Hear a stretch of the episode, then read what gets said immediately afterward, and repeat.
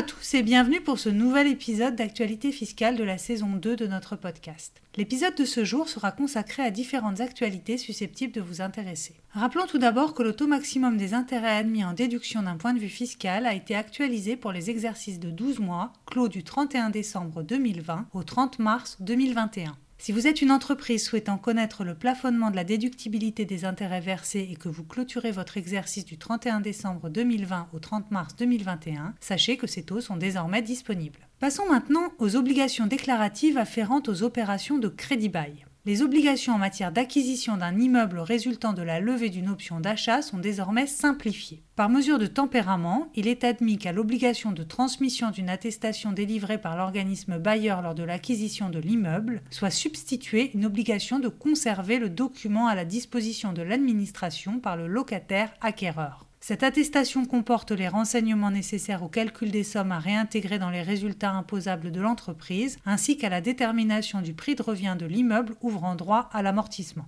Évoquons maintenant une réponse ministérielle du 9 février dernier dans laquelle des précisions sont apportées sur les conditions de mise en œuvre de la clause de garantie de passif et sa déductibilité. Pour mémoire, une clause de garantie de passif peut être définie comme la clause par laquelle le cédant de part sociale ou d'action garantit au cessionnaire qu'il n'aura pas à supporter les conséquences de dette de la société qui viendraient à se révéler postérieurement à la cession. En cas de mise en œuvre d'une clause de garantie de passif, la somme perçue par la société cédée génère chez elle un résultat. Ce résultat est imposable dès lors que le passif révélé postérieurement à la cession constitue une charge fiscalement déductible. En revanche, la question de l'imposition de la somme reçue en exécution de la garantie de passif semble plus difficile lorsque le passif garanti n'a pas le caractère d'une charge déductible, comme pourrait l'être par exemple une pénalité infligée par l'administration fiscale. La question se pose donc de savoir si la somme ainsi versée doit être assujettie à l'impôt sur les sociétés alors que la charge en cause n'est pas déductible.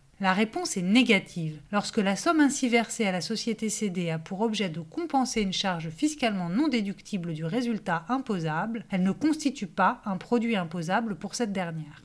Une deuxième réponse ministérielle du 26 janvier 2021 afférente à la mise en place du crédit d'impôt modernisation du recouvrement CIMR aux contribuables primo-défaillants et notamment aux retardataires ou à ceux qui par exemple ont souscrit leur déclaration après une simple relance des services fiscaux a également retenu notre attention.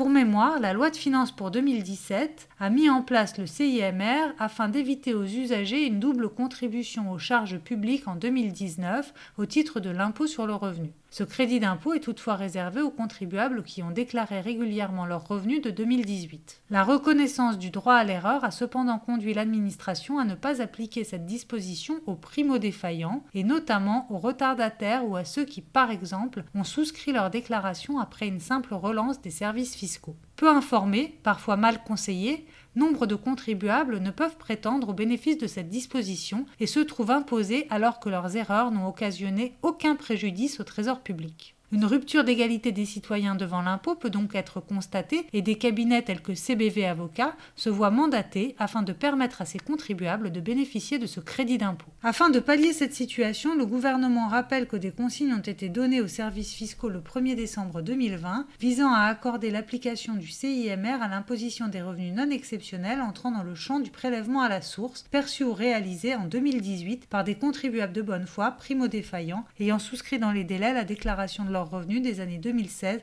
2017 et 2019. Il précise également que le bénéfice de ce crédit d'impôt s'appliquera aux contribuables dont une précédente demande adressée en ce sens a fait l'objet d'une décision de rejet total ou partiel. Face à cette prise de position formelle, n'hésitez pas à contacter l'équipe de CBV Avocats afin d'adresser une réclamation et d'obtenir ainsi le dégrèvement auquel vous avez le droit. Une troisième et dernière réponse ministérielle du 2 février dernier nous a paru importante à mentionner en ce qu'elle introduit une tolérance en faveur des contribuables ayant réinvesti avant le 1er janvier 2018 une indemnité perçue en réparation d'un dommage corporel dans des actifs immobiliers. Cette réponse ministérielle consacre la possibilité pour les redevables de l'impôt sur la fortune immobilière ou IFI, qui avant le 1er janvier 2018 ont acquis des actifs immobiliers imposables à l'IFI en remploi d'une indemnité perçue en réparation d'un dommage corporel lié à un accident ou à une maladie, ou d'un préjudice moral ou économique du fait d'un dommage corporel causé à un proche, de déduire du montant de ses actifs immobiliers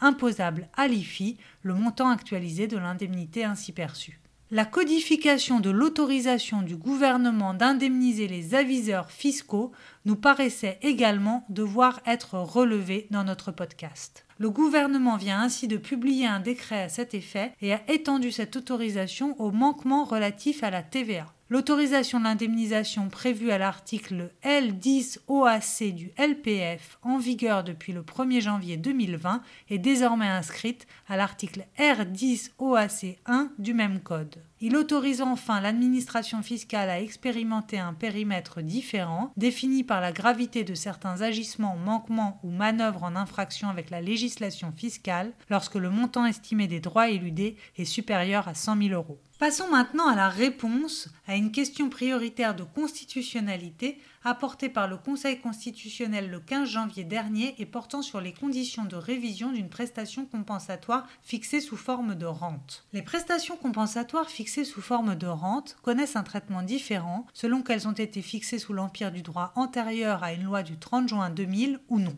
Les rentes viagères fixées avant l'entrée en vigueur de cette loi peuvent être révisées suspendus ou supprimés à la demande du débiteur ou de ses héritiers lorsque leur maintien en l'état procurerait aux créanciers un avantage manifestement excessif au regard des critères à prendre en compte pour la fixation initiale de la prestation compensatoire. Se poser la question de savoir si cette révision, suspension ou suppression n'entraînait pas une violation du principe de sécurité juridique en permettant de revenir sur une convention ou une décision de justice. De plus, il était possible d'avancer que cette possibilité de révision, voire de suspension ou de suppression, était contraire au principe d'égalité devant la loi, puisqu'elle permettait une différence de traitement entre les prestations compensatoires fixées avant l'entrée en vigueur de la loi du 30 juin 2000 ou non. Le Conseil constitutionnel répond par la négative et déclare conforme à la Constitution ses modalités de révision d'une prestation compensatoire. Il précise que l'objet de la prestation compensatoire est de compenser pour l'avenir la disparité que la rupture du mariage crée dans les conditions de vie respectives. Son montant est fixé en tenant compte de la situation au moment du divorce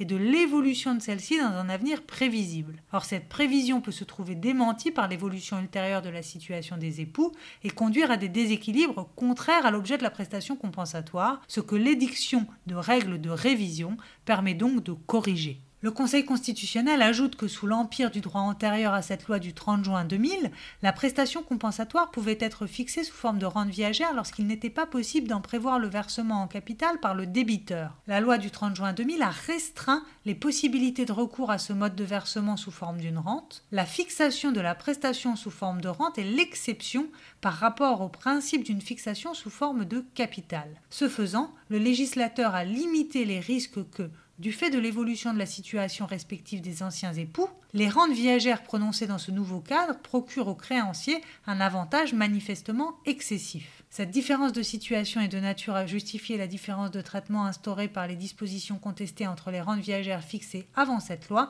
et celles fixées après. Cette différence de traitement est en outre en rapport avec l'objet de la loi. Dès lors, le grief tiré de la méconnaissance du principe d'égalité devant la loi doit être écarté. Pour finir, évoquons une décision du Conseil d'État afférente à l'intégration fiscale et à la possible restitution de l'excédent d'IS résultant de l'impossibilité de constituer un groupe horizontal. Le Conseil d'État confirme dans cette décision la possibilité pour une société d'obtenir la restitution de l'excédent d'IS et de contributions sociales assises sur cet impôt qu'elle avait acquitté et qui résultait de l'impossibilité de constituer un groupe fiscalement intégré avec des sociétés sœurs ou cousines et donc d'imputer leurs déficits fiscaux sur ses propres bénéfices imposables. Il ajoute qu'il est nécessaire pour ce faire que cette société produise l'accord de ses filiales devant rétrospectivement intégrer le groupe. En espérant que cet épisode vous ait été profitable, nous vous donnons rendez-vous au prochain épisode. À très bientôt.